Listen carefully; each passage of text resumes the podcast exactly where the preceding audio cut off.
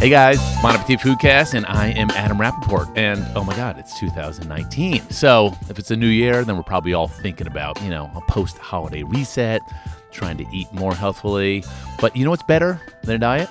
Or thinking about quote unquote eating healthy, but not actually doing it. You know what's better? The Healthyish feel good food plan. This is our second year rolling out the two week long program on our Healthyish website at behealthyish.com. Uh, it comprises amazing recipes that don't omit anything but they'll just make you feel, you know, really, really good. Uh, we've got 10 dinners plus a dessert plus a big batch lunch strategy and shopping lists.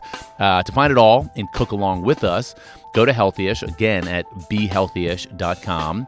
And to get you all fired up, uh, this week, Healthyish editor Amanda Shapiro is chatting with Andy Baraghani and Chris Morocco who works to develop all these recipes. Uh, and then after that, associate editor Hilary Cadigan chats with Kerry Brodie and Alex Harris of Emma's Torch, a restaurant in Carroll Gardens, Brooklyn, that is also the site of a culinary job training program for refugees in New York City. All right, let's do this thing. Here is Amanda, Andy, and Chris.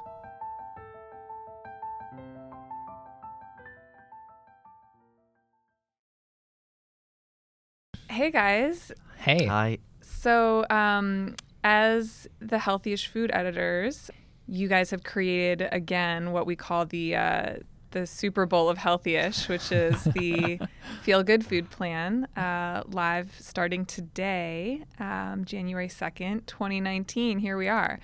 So I want to I want to talk to you guys about um, some of the amazing recipes that you created for this. Um, we have 10 dinner recipes that we'll be cooking through for the next two weeks. Um, tonight is actually the, the very first recipe. Um, so, would love to hear about that. Chris, what's up first?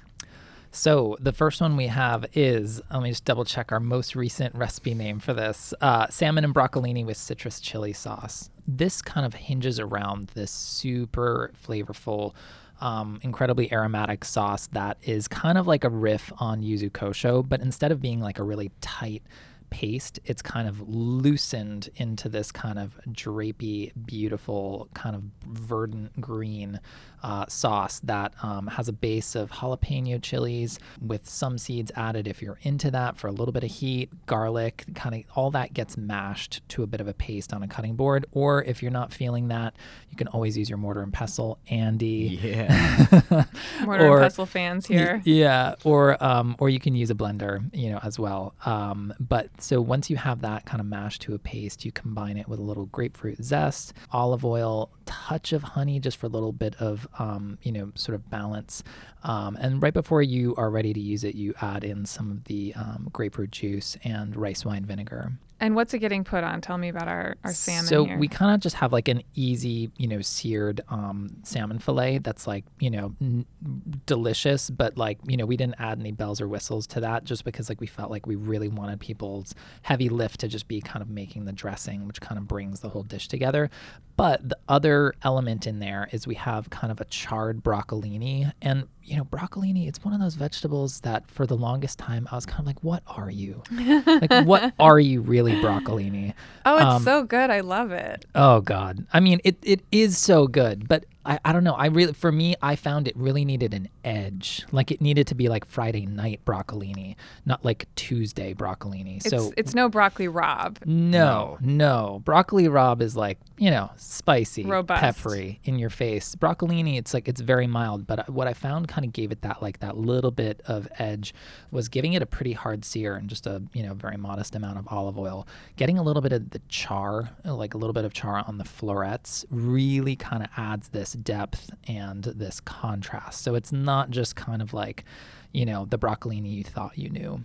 Yeah. Um, it's the broccolini you want to get to know. And how are we making the salmon? Or, or is this a um, oven situation, or are we getting a crispy skin? We're we're kind of getting some crispy skin. You know, I think it depends. Like, you know, we're not calling for really big pieces of salmon here, so you know, you can you can get the skin crispy, or you can more kind of like cook the the flesh side, you know, to a kind of like brown, like kind of crispy exterior. Um, you know, point being, yeah, we're doing it in a skillet on the stove top just because we felt like the dressing takes a little bit of time to bring together, and um, a slow roast salmon, you know, is is wonderful. Um, you know, we did one last year, which was really great, but just wanted to change it up this year, and it's a little bit faster just to kind of do it on the stove top um, since you're doing the broccolini that way anyway. Um, and then the dish kind of gets finished with um, just a little bit of raw endive, just for a little bright crunch and kind Mm-hmm. of uh, contrast. Great, yeah. And maybe we should just back up a little and um, talk about our inspiration for the recipes this year overall. So um, I know that there's a little less emphasis on meat this year. We do have um, some fish, two fish dishes, I think, and is it just one chicken dish? One chicken dish. Yeah. and everything else is vegetarian. Uh, and that was kind of just where you guys were feeling this year, and kind of where we felt like we were moving toward, you know, as as eaters. What else? What else kind of makes this this year's plan unique? Well, I think we both spoke. Um, I mean, we share a station together, Station Three.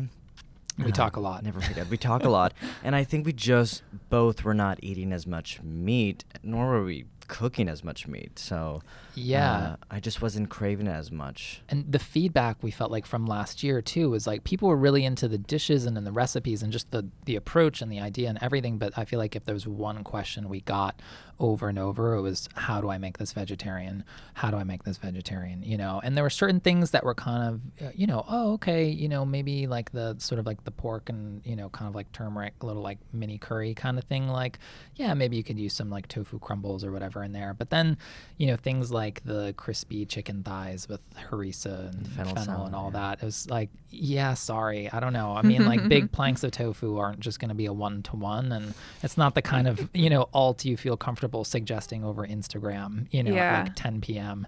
You know, We really having ever tried listened to all of your guys' comments. We really heard we heard the people, and we uh, wanted to respond. Yeah, it, it's really hard to also put certain kind of cuts of meat and things like into like the kind of feel good food plan context. Like, you know, I don't know, just like how do you how do you talk about like steak in the context of like a healthy weeknight dinner? You know, like in this kind of January, you want to like be you know eating a little bit clean. Um, it just I don't know. This year we weren't feeling it. Maybe we'll go back to it next year. Yeah, and I think like I mean emphasis on not using as much meat, but also I think like really clean flavors and just showcasing the vegetables for themselves and adding maybe a little bit of spice or heat here and there. But you know, I think I've said this to you, man. It's like when people are making these recipes, like you know, I kind of want them to lose a pound or two as well. Like it's great if you feel nourished, but also like it should be like this is the feel good food plan. You're on a plan. mind, body, and soul. Yeah, Yeah. exactly. Yeah. So let's go to one of the one of the vegetarian dishes um, in the plan that I think people are going to be really psyched on. Um, it's a spicy mushroom larb, and so larb is something um, if you're not familiar, usually made with Ground meat. ground meat of, of any kind. Um, but this year, Andy developed one um, made with mushrooms, and I swear to God, it tastes like there's meat in it. And I need to know the secret behind this dish. I haven't cooked this one yet myself. So, um, Andy, will you just walk us through how this one makes that magic happen? Yeah, I, I swear, maybe I'm wrong, but I feel like I thought of this recipe. I don't know, between like one and three in the morning when I was watching whatever on YouTube, and then I feel like I messaged you the next day or something, or emailed you or slacked you, and I was like, we should do a mushroom larb, and then eventually ended up in the food, feel good food plan. Um, and really, this I don't feel like this recipe is that different from a lot of other larb recipes you'll see, except there's no meat. The big thing is you're using mushrooms, and in this case, you're using shiitake mushrooms, and you just kind of finely chop them. Uh, if they're small, you could just quarter them, but about like half inch pieces, and then you give them like a. Uh, you cook them hard in a skillet uh, with some oil until they kind of become like golden brown and really crispy. Um, and that's the secret to getting a lot of flavor out of them, right? Is getting them brown enough. So you got to make sure you take them far enough. far enough, brown enough, and also you you don't want to shake them, especially in the beginning. You want them to kind of l- release their water, uh, and then just so they can get crisp around the edges, and then once you get to the mushrooms in a good place, that's when you kind of add your aromatics, and it happens really, really quickly. That's why you should have all the ingredients kind of ready to go, mise en place out, um, and then once the mushrooms are brown, you add your grated garlic, uh, grated ginger, and a lot of thinly sliced scallions, and then that kind of comes together in a few minutes.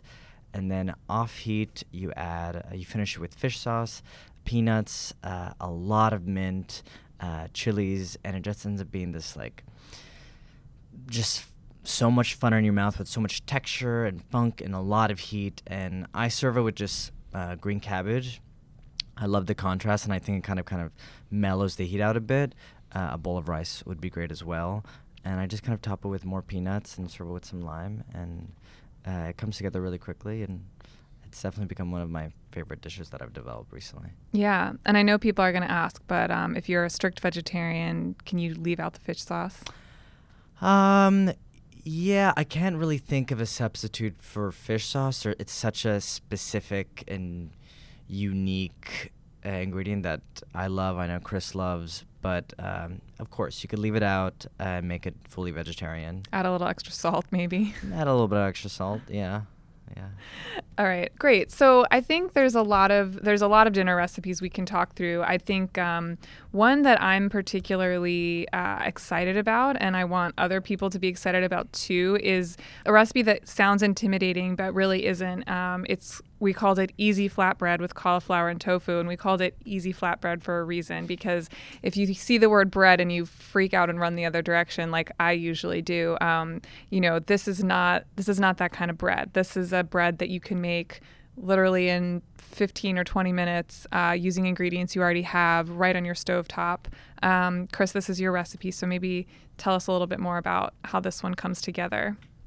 Yeah. So obviously, I mean, if somebody is just hell bent on buying, you know, store bought pita or naan or whatever, I mean, you know, there's nothing to stop you. At least, you know, not in this recipe. Um, but if you, you know, I think like this is these are the easiest flatbreads you know I've ever seen. And what's so cool about them is they they do not use yeast. Um, they use yogurt, basically like just regular yogurt, not Greek yogurt, as the liquid in the dough. Um, so it's a combination of um, equal parts whole wheat and regular all purpose flour, a touch of baking powder, which gives you a little bit of lift, um, and salt. So you just mix that with yogurt and then you knead it into a, you know, kind of a supple dough just in about a minute. Let it rest about 15 minutes. Um, then divide it and roll it out and then uh, cook it in a dry, you know, kind of cast iron skillet, something kind of heavy that, you know, you won't mind a little bit of like char, you know, forming on. Um, and this is all, you know, kind of thanks to Josh McFadden, his approach um, to making like a very similar flatbread um, in one of our August issues years ago, where he kind of did this cool. What was it? It was like a it was a falafel spiced Tomato. tomato flatbread. Um, and you know, this is one of those things that like it almost doesn't make sense when you hear about how it works. You know, it sh- doesn't really sound like it should work, but um, we noticed one of our kind of star food stylists, Rebecca Jurkevich, uses this recipe to make flatbreads whenever she kind of needs a flatbread in an, a shot. You know, anytime like you know she just needs like a kind of go-to recipe, she makes these because they're so easy. Um, so I've seen these kind of over the years, you know, so they've always kind of been in the back of my mind. And we just updated the recipe, um, took out the sugar, added some whole grain flour, made it just a touch more streamlined so that you can, you know, kind of make a couple of these super easily. And how are we how are we serving them uh, for the plan? We're um we have this kind of cauliflower and tofu dish that's going with it. Um, it's kind of based on like a cauliflower sabzi, so it's cauliflower that's kind of given a bit of a, a sear in some ghee.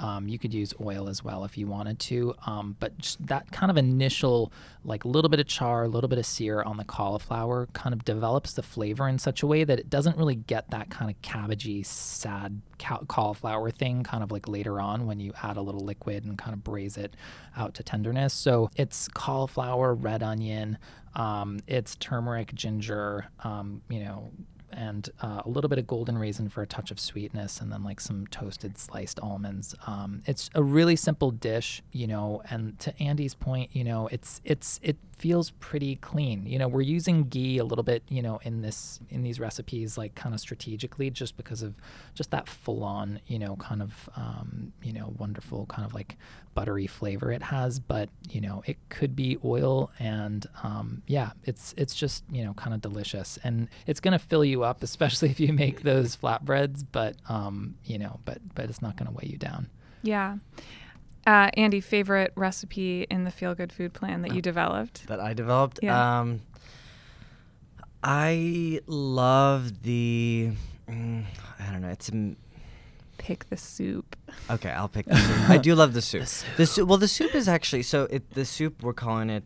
Um, Can I just say, like, Andy had like two recipes kind of come like out of the gate, basically fully formed, kind of dropped on the table and was just sort of like, boom, and like gives you that like Andy look, like what? Yeah, I didn't think so. And it was, you know, the soup and the and the larb. And I feel like, you know, other recipes look, you know, they take time to evolve. The idea changes, something happens, you know. But these two were just kind of like, I think like there was a clarity of like your sure. idea that you brought, and like, you know, and they're wonderful. And the rest of them came in the day Well, before they I'd were say- due. yeah, pretty much, pretty much. I'd say those two. I, I the, the fish with the with the curry crisp, I love too. Let's talk Something about, that, for a sec. What What's the curry crisp? So it was something that came about. We've been obsessed with the chili crisp that uh, Chris made for Healthyish a few months ago. Yeah, it a while ago. It's just now. this magical thing of like chilies and garlic and shallots and star anise and I, I don't even know what else.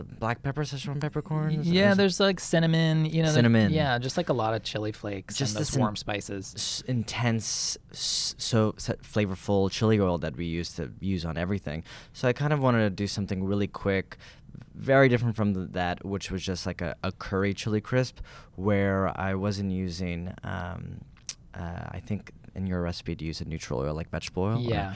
So I wanted to use ghee, and basically I'm cooking sliced garlic in ghee until they begin to crisp, and then um, I add uh, chili or excuse me curry powder off heat, and that could be kind of whatever curry powder I use Vadouvan because I love it, but whatever mild uh, curry powder uh, you can use. You could use chaat masala. I think that'd be actually really delicious. And then you add black pepper to it, uh, and then this kind of becomes this like really magical curry, ghee, garlicky uh, sauce that you just dress over hake or cod or halibut, any kind of white fish that you like. It's a really intensely flavorful sauce for a pretty mild fish, which I think is what that fish needs. Exactly. Um, and it works, and it comes together a lot faster, right, than the crisp, than the chili crisp does. It's a it's a weeknight version. only in a few minutes in a small skillet, um, and then s once you have you have like this white fish that's covered in this deep golden hue of ghee and curry powder and garlic. I forgot there's also black mustard seeds, and then it kind of the whole dish comes back to life with this really crunchy onion and celery and celery leaf salad that is just those three ingredients with a lot of lemon juice. Uh, there's no oil on it. It's just like you want like this bright acidic uh, salad that goes on on this fish. Yeah, I think that there's um, a really great template that you guys developed for a lot of these recipes that I think is a great thing for people to have in general when they're thinking about cooking healthier cooking at all, really, but just having a cooked element. A raw element and a sauce kind of as your bases because, especially in the winter, you can get really kind of bogged down in like heavier dishes, like, you know, long cooking, stews, braises, things like that. But just a little bit of brightness in a, in, you know, a raw salad on top, whether it's the fennel or the endive. Um, and then, you know, if it's a cooked dish and having like that really bright spicy sauce on it too. Um, I think we've used that model kind of a few times in these recipes, and it seems to work really well if you want to get all of that into one into one dinner. For sure. Yeah. I mean, yeah, like a flavorful oil or ghee or whatever and a toasty allium, like will get you It a does so long, long way. Mhm. With the soup, uh, we're calling it Feel Better Chicken and Sweet Potato Soup. This is something that I've been making for a while, well over, I don't even know, well over two years, I think. Uh, and let's just be honest, I made this when I was sick or I drank too much or done too many drugs in the past or whatever. Uh, and so Andy's really young, so to him, two years is a really long time. I've, I've Back in his younger this. years Yes. when he uh, needed a hangover. So um, I needed to kind of make a dish that I didn't want to do takeout, and uh, I wanted chicken soup of sorts. So uh, it's a recipe that just one pot, and uh, it's a chicken soup that doesn't need any chicken stock. Uh, and the way it comes together is um, using uh, boneless, skinless chicken thighs. And I use jasmine rice, but you could use short grain rice. Um, and then thinly sliced ginger, thinly sliced garlic, and then about six cups of cold water. You bring that to a simmer and you cook that until the chicken is like almost done halfway through. That takes like 10 minutes. And then you add sweet potatoes. I just use small sweet potatoes that are cut into rounds with the peel so they stay intact. So just to back up, we're we're making this chicken stock basically with water. So we're not using store bought stock. And Not at all. So uh, why why don't we need a store bought stock? And, and and what's the what's the purpose of cooking the chicken right in the water? I mean, I rarely use stock in recipes sometimes, but in general, most of the stock that you tend to buy or find, it's like a little too sweet uh, from the carrots or it tastes too much like onions. And with this, uh, again, it's kind of going back to just like having a really clean flavor. And the boneless, skinless chicken thighs, like they ha- have some fat on them, so that's going to render out. Uh, and th- you add a lot of thinly sliced ginger and garlic, and that adds so much flavor to the stock. Uh, and then the starch from the rice like slightly thickens it, not to the full. It, it's not necessarily congee. It's not as thick as congee, but you do get this kind of uh, velvety consistency from it. Um, so you, n- there's no need for stock really. yeah, yeah. Um, but once it gets to a good point where the chicken is almost done, I add sweet potatoes, uh, and they end up cooking in this in the broth, and they become just tender. Uh, and then I shred the chickens up. I pull them from the pot, shred them, add them back, finish with a bit of soy sauce and salt, and then just top it with a lot of cilantro, um, stems and leaves, and a lot of lemon juice to the point where like you can taste the lemon and black pepper. Mm. All comes together in one pot, no sauteing. so Just love good. summer. It's Love so that good. dish. Yeah. Um, okay, so before we have to go, I just want to remind everybody that the Feel Good Food Plan is 10 dinner recipes, but we also have a pretty amazing and ingenious, I would say, um, lunch strategy for you. So if you're the kind of person who kind of wants to start it off, start off 2019, you know, not buying your lunch so much, um, not packing the same sandwich every day, but also doesn't want, doesn't really like the idea of like the meal prep where you end up with like six Tupperwares full of the same three ingredients that you eat every day until you don't, and then they wilt and die in your fridge. That's me. Um, so this this meal plan is this meal prep plan is for those people, um, and and Chris developed it. Uh, Chris, will you walk us through kind of the the components of the lunch plan this year and how people can kind of do this thing on for two hours on Sunday and end up with like a different meal every day of the week? Yeah, yeah. So um, rather than kind of looking at your meal plan as like, you know, we need two hours from you, but like you're going to create your six Tupperwares of like delight, you know, we kind of approached it more from like, what are like, what are the bare bones kind of essentials that can get you, you know, the kind of widest range of, um, you know, kind of delicious dishes that are super easy to assemble and, you know, kind of or make for yourself on a weekday. Um, so it kind of all starts with a really amazing pot of chickpeas that our wonderful friend Mina Stone kind of showed us how to make in the style of her um, Greek grandmother. Um, very simple, like, um, you know, it's just everything kind of gets dumped in a pot um, onion, garlic, olive oil, um, a pound of ch- uh, chickpeas, you know, soaked ideally. If you don't soak them, it'll just take a little bit longer. Um, and a couple quarts of water, and then that just comes up and simmers until the chickpeas are tender. And the thing that that gets you that a canned chickpea doesn't is not only are the chickpeas themselves more delicious, you know, have better texture and flavor inside and out, but it's the outside, it's the liquid that it gets you is so um, flavorful. And chickpeas, you know, they have that like that kind of aquafaba, you know, that kind of crazy ability to um, you know bring like a, a richness of mouthfeel um, you know to that that broth. So and you really got to use the dried chickpeas for this because that that broth really becomes the thing that you're using a lot in your lunches for the week right? Yeah. So um, you know so ad- additional things that like if people you know have time like we'd love for them to roast a tray of vegetables including some whole sweet potatoes andy and i have a thing for sweet, sweet potatoes, potatoes, and oh, yeah. chickpeas let's just get that out of the way big like, this year it, they're big they're in there. we we snuck times. them in all kinds of places,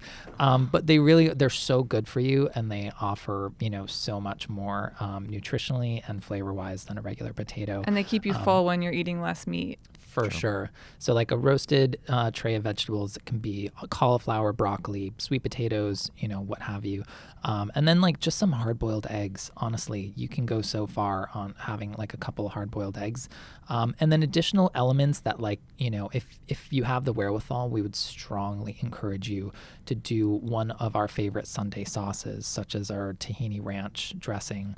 Um, it's the kind of dressing that's just like it's so nice if you can do it on the Sunday before the week, just because it involves you know pulling out your blender and you know making sure you have kind of garlic and onion powder and just a couple basic things. But the tahini ranch just has like really amazing flavor, and you will be so happy all through the week that you have it. Right. So now that you have like you know all or some of those elements, in the week, you know, we have sort of suggestions for how you can turn those chickpeas into a really great, you know, kind of easy to assemble um, salad. Um, we did a video, you know, kind of like working with like some of those chickpeas to make like a chickpea hard boiled egg, kind of like loose, like riff on a chopped salad and use that tahini ranch as our dressing, which is so good.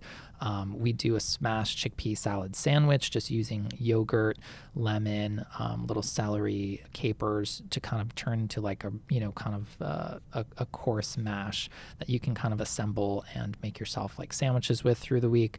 Um, we have a miso chickpea soup that really relies on like that liquid in your homemade chickpeas. Um, you know, just stirring a little bit of, uh, you know, dissolving a little bit of miso into that liquid. It's it's literally good enough to be your soup. Like you know so when you go to make yourself you know make in quotes your you know your soup that the morning that you want to eat it all you really need to do is just put some miso into some of those chickpeas and broth. Like maybe throw in a handful of raw kale and pack yourself like one of those eggs and you can just heat that soup up. And it, it is soup. You didn't make soup but you just sort of assembled soup and it's pretty rare to be able to do that. Yeah it's pretty amazing. There's one other i'm forgetting. There's a fourth but oh, or kind of like oh, you know, using the chickpeas to make like kind of a hummus, which then you can form the base of sort of like a meze plate or with your roasted um, vegetables. With your roasted vegetables, you know, just it packs well. It can last for five days. I make hummus like most weekends at home. Um, and it really gets us through the week. It's like that flavorful schmear at the bottom of whatever that turns whatever into a pretty decent lunch. Cool. And you can get all these recipes and you can get the entire lunch strategy um, on behealthyish.com. We'll be cooking through the recipes for the next two weeks. Everyone on staff is involved. It's been really fun. So we hope you guys can uh, cook along with us and make sure to, to post and tag us too so we can see what you're doing. Reach out with any questions you have. Oh, and before we go, also shout out to our food editor, Molly Baz, who developed the amazing dessert recipe because, yes, you totally should be eating dessert during this time, not off limits. Uh, she created this incredible chocolate. Ch- chocolate cashew chia parfait. a lot of C's in there. Um, it's a um, mouthful. It's a mouthful, but it's literally a mouthful. Um, and you can make a big batch again on a Sunday or on the weekend, anytime, and scoop yourself out a little bit of the um, of the chia, served with a little bit of maple yogurt. That's what makes the parfait. I would eat it for breakfast. It's the kind of dessert that you can feel, um, you know, totally great about eating pretty much any time of day, anytime you want, like a little bit of a sweet sweet snack. So um, I yeah. actually did eat it for breakfast this morning. it was delightful with some regular yogurt, almond butter, a little sprinkle of salt. Mm. There you go. Cool. Thanks, Amanda. Thank Thanks, you, guys. All right, thank you to Amanda, Andy, and Chris. You can cook the Feel Good Food Plan along with us. Just make sure to hashtag all your photos, hashtag Feel Good Food Plan, or tag Healthyish so we can see what you're up to. Uh, and now, here is Hilary with Kerry Brodie and Alex Harris.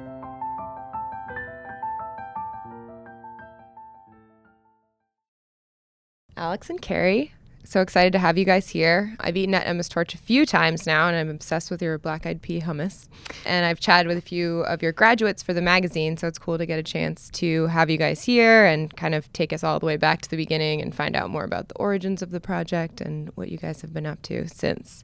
So I guess let's start um, with you, Kerry. I know this is kind of your brainchild. Take me back to like childhood. what did you want to be when you were a kid? Thank you so much. It's actually the second time I've been asked that this week. Scary answers. I'm pretty sure Minnie Mouse was very high on my career choices, but uh, I grew up cooking with my mother and my grandmother.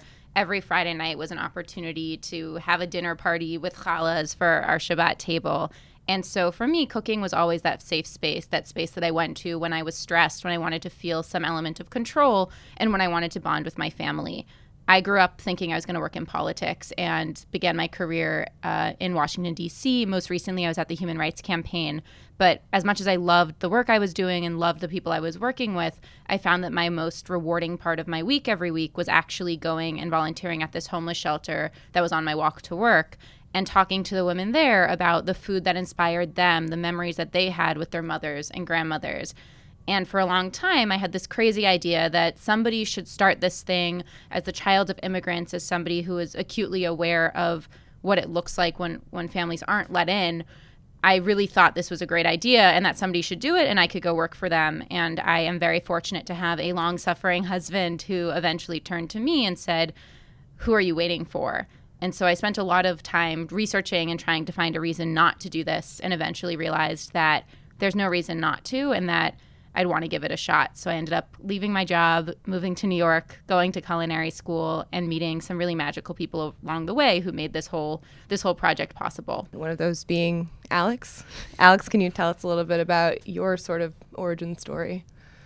Uh, my origin story. I grew up in New Jersey. Um, I didn't have a huge cooking family. I mean, you know, my mother did all of the cooking during the week, you know, normal dinners and breakfasts and things like that. It was really, when I look back on it, it was really the times that we had family gatherings that kind of drew me to food. My father cooking in the backyard with my uncle, you know, on the grill.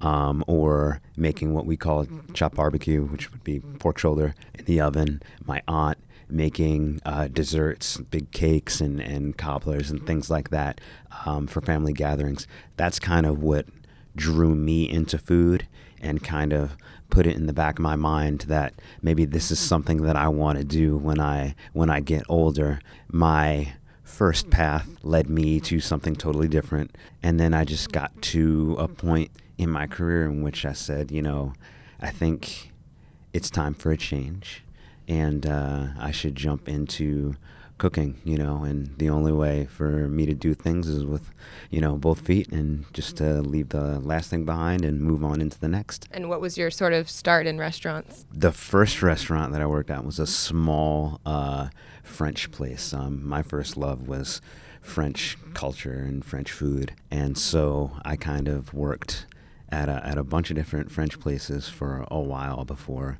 uh, coming to the city. How did you guys connect? New York is a really special, magical place. And I say that as somebody who was kicking and screaming about how I didn't want to move to New York and I wouldn't be able to manage it. And it's just too much for me. And what I realized when I was starting the organization is that you just have to chase down every lead. Anybody who wants to meet with you, the answer is yes and. It's like the most elaborate game of improv ever. and so one of those weird, amazing connections was that somebody reached out to me about setting up a meeting and she brought her colleague, the incredible Kim Lerner, who became a really close friend, a volunteer with the organization, and then helped us open our new restaurant. And so throughout that, we were looking for somebody who could blend a passion for food, an understanding of education, and somebody was just going to dive in and find this as a calling. And so it took a little while, and Kim kept on telling me, You have to meet my friend Alex. And so then I met her friend Alex, begged him to come work with us, and now I'm very fortunate to say that Kim's friend Alex is, is my friend Alex, and really it's it's such a joy to watch him in the kitchen with all of our students. Had you ever had any experience, Alex, teaching? So I've I've had a couple of different experiences teaching uh, in my life, not teaching cooking, um, but ultimately using those experiences to help me formulate the way that I would like to uh, teach this program. How do you start off that process when you're like, okay, I might be working with someone who has been cooking in their home kitchen but has never done this professionally before, or maybe they have. You're teaching a pretty wide range of skill sets. Indeed. So, like, what's step one when it comes to that? Brutal honesty is step one. Working in you know this industry for a while, you see a lot of different things. It takes time to understand what it is you're in for. So when I say brutal honesty, that's the first couple of moments when the students step in the kitchen. Okay, this is what the industry is. Mm-hmm. Does this still sound like something that you want to do? Okay, let me continue to explain further so that you understand that I'm not joking about, you know, my explanation of what the industry is. And then, you know, we continue on from there. Who you are as an entry level cook, who I am as a chef, and any um, relationship between two different people has a set of expectations. And have you had like any one drop out the second you uh, have that brutally honest conversation with them or is it generally like all right we're going to stick around so it's not in that moment mm-hmm. so you know like i said yes we have had some people leave it's taken exactly that it's taken a little bit of time for them to have some different experiences and to say okay well maybe this isn't for me. And Kerry, for you, I mean, you're coming from this public policy background, and for um, had you had any experience in kitchens before, or with the food industry, or was it just kind of like, all right, I'm doing this project, and now I'm I throw myself into this? A mix of both. My only professional food related job was I scooped ice cream the summer before college. I was not particularly good at that. I had also worked in a kibbutz in Israel. Similarly, not the star employee in those kitchens. And so, even throughout culinary school, it was really exciting and actually really humbling to realize that at that point I had a master's, I had gone to college, I was a really kind of type A student, and recognizing that I had to work harder. I had to really practice on those pounds and pounds and pounds of, t- of potatoes. I had to work harder on my externship. And I think that really helped set me up for success with this work. And something I've always wanted to make sure of is that I'm not asking anybody to do something that I wouldn't do.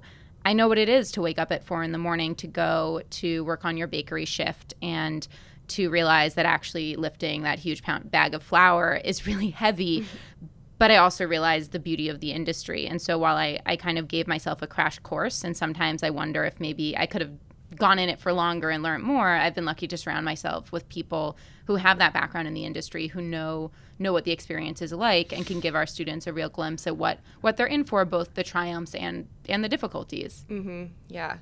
And and you said also that you have some personal experience with your parents being immigrants or from South Africa. Can you talk about that a little bit and how did, were those stories that you had heard growing up and was that always something that you kind of wanted to address when you got older? I grew up with a really interesting background in that my parents were were immigrants from South Africa and they came here in the 80s. But before that, um, my family was all refugees from Lithuania and South Africa, and Jews usually have that as a background because it was one of the last places to let Jews in during the Holocaust. And so I grew up with an understanding of what it means to be to be a refugee, to be fleeing something, to have to start over. And my grandparents and my parents were always really adamant about understanding what it is to be in a society that is unjust, both in terms of what they fled, their ancestors fled in Lithuania, but also what they saw in South Africa and how important it is to take that understanding of victimhood, to take that understanding of what it means to escape a hardship and to apply it into our lives life's work. Why did this feel like the moment to start this organization? I when I was figuring out if this organization had legs, if it was possible, it was in the early part of 2016. So definitely before the last election, but it was really catalyzed by a renewed conversation about refugees because of my work at the Human Rights Campaign in particular, I was looking at people who were fleeing because of who they were and who they loved. I think at every moment we have the opportunity to do a tremendous amount of good. And in as much as a lot of things that have happened in the news since have been difficult and have presented new challenges to our students and to our community, what's been really inspiring to me is seeing the outpouring of help and support when something happens in the news, I suddenly have an inbox full of people asking, How can I volunteer? How can I do more? How can we show that what we stand for as a country and what we believe in is is those words on the Statue of Liberty that we're named after that give me your tired, your poor, your huddled masses. And so while that silver lining sometimes can seem really thin, uh, it's really inspiring and we're really grateful for that outpouring of support. Mm-hmm. And take me back, I guess, for a minute, because I think, you know, especially right now, a lot of us are wanting to help, but the wanting and the actually doing is, you know, there's a big divide between that and whether we have the time to do it and whether we're willing what we're willing to give up to do that. Um, so if you could kind of talk to me about, you know, how you took this idea from just an idea to a reality. It was quite a roller coaster, but an exciting one. I started out by doing all the research I could. I am very fortunate in that my parents are exceptionally supportive, but also very demanding. So when I told my dad I had this idea, his response was rightfully so, that's nice, but why you? And until you can answer why you, why you know all of the answers to these questions, you have no business going out and doing this. And he was right. And I'm grateful every day that he forced me to really ask those tough questions. And so I went out and I spoke to the experts. I asked, you know, does is this what the world needs or should I be putting my effort somewhere else? Should I be doing something else? Should I be working on something else? Does this program have merit and value? and I was fortunate in discovering that yes, this was a this was a gap. This was something that was going to help to solve a problem of employment for newcomers to this country, but also an employment gap in the restaurant industry. What I will say though to your question is that not everybody has to go out and found a new organization. I think sometimes we forget that in our everyday interactions we have the capacity to do a tremendous amount of good. So I remember I was at one protest, it might have been the Women's March or something, and somebody had a sign that said, protest is the new brunch, which was this idea that, hey, instead of protesting, instead of going to brunch, we're, we're at a protest every week. But it also made me think that actually brunch can be an act of protest. When we choose where we eat, when we choose what types of food systems we endorse, that's that's a way of markedly making a difference. And so while it's really important to volunteer and I think philanthropic giving, even if it's just a little bit, is enormously influential.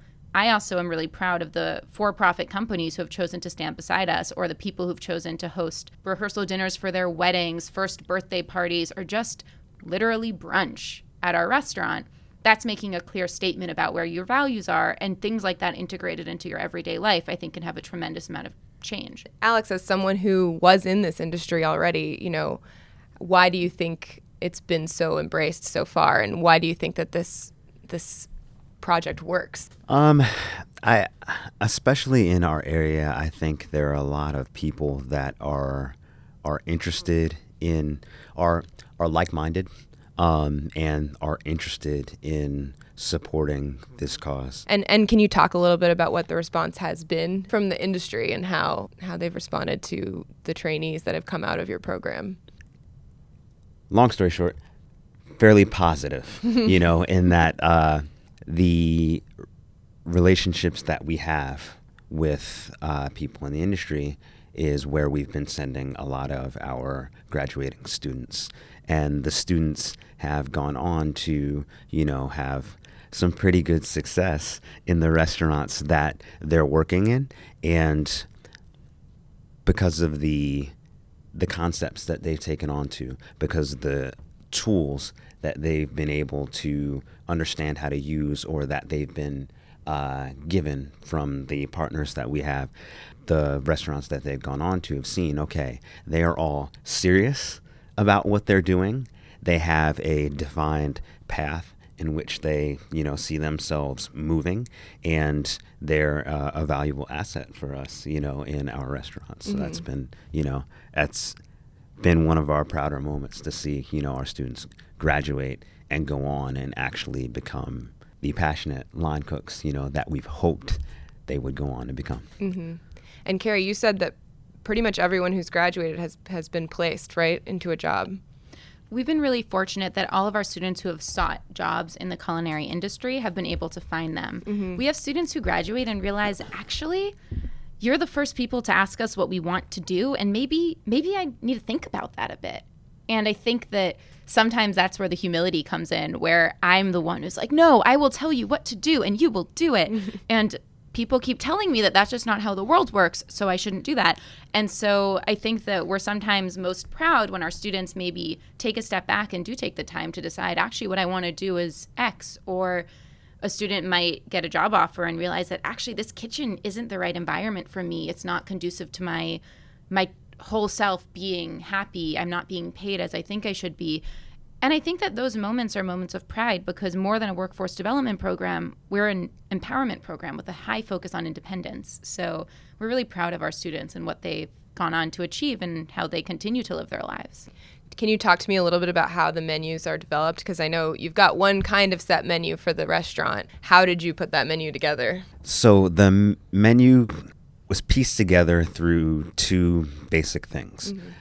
Cooking American food, because this is the food that I see myself cooking in this restaurant, and teaching techniques, right? So every for the most part, every item has a a teaching tool kind of built into it, mm-hmm. right? So we braise a brisket, right?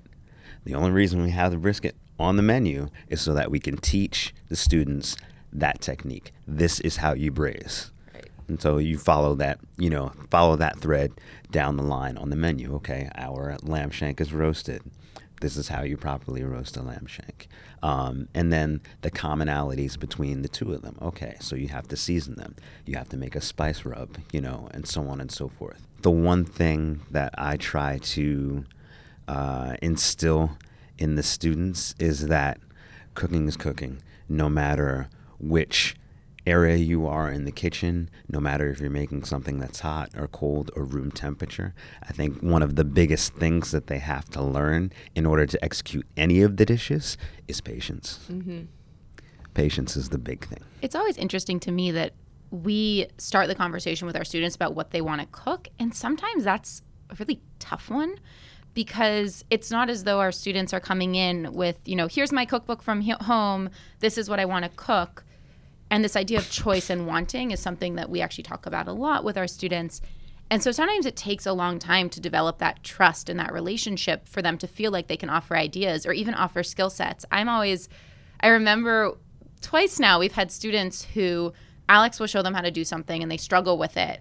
And then Alex walks away and suddenly we see that they're fabricating fish perfectly because they don't realize all the time that actually the skills that they bring from home do have a place here and that they should have confidence in those skills. And so that's why in our menu we do emphasize those fundamental cooking techniques, recognizing that for many of our students, maybe one day it's owning their own restaurant or company, but right now it's focusing on getting a job to continue to develop, those skills and then to infuse it with their own creativity. Mm-hmm. And it, it seems interesting too, because I think a lot of times in this country, when we're talking about refugees, it's just a question of survival, really, and like, and and you know, when you've gone through this sort of trauma, that's sort of what you're focused on. But what you're doing is kind of, you know, it's like now, okay, like let's let's see what you actually want to do and what makes you happy. And I mean, can you talk about sort of that experience? And like, I feel like for a lot of times, it might be the first time someone's been asked that question in a long time. It is. It's interesting. We're very fortunate to work with a number of refugee resettlement agencies and homeless shelters, and they help us with some of that sensitivity training and making sure that we're fostering a safe space.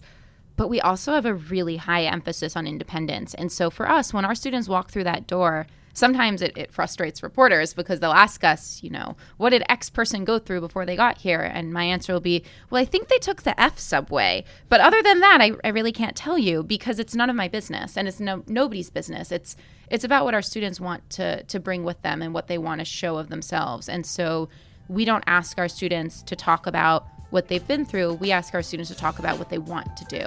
Awesome. Well, thank you guys so much for coming in. This was awesome and was so good to talk to you.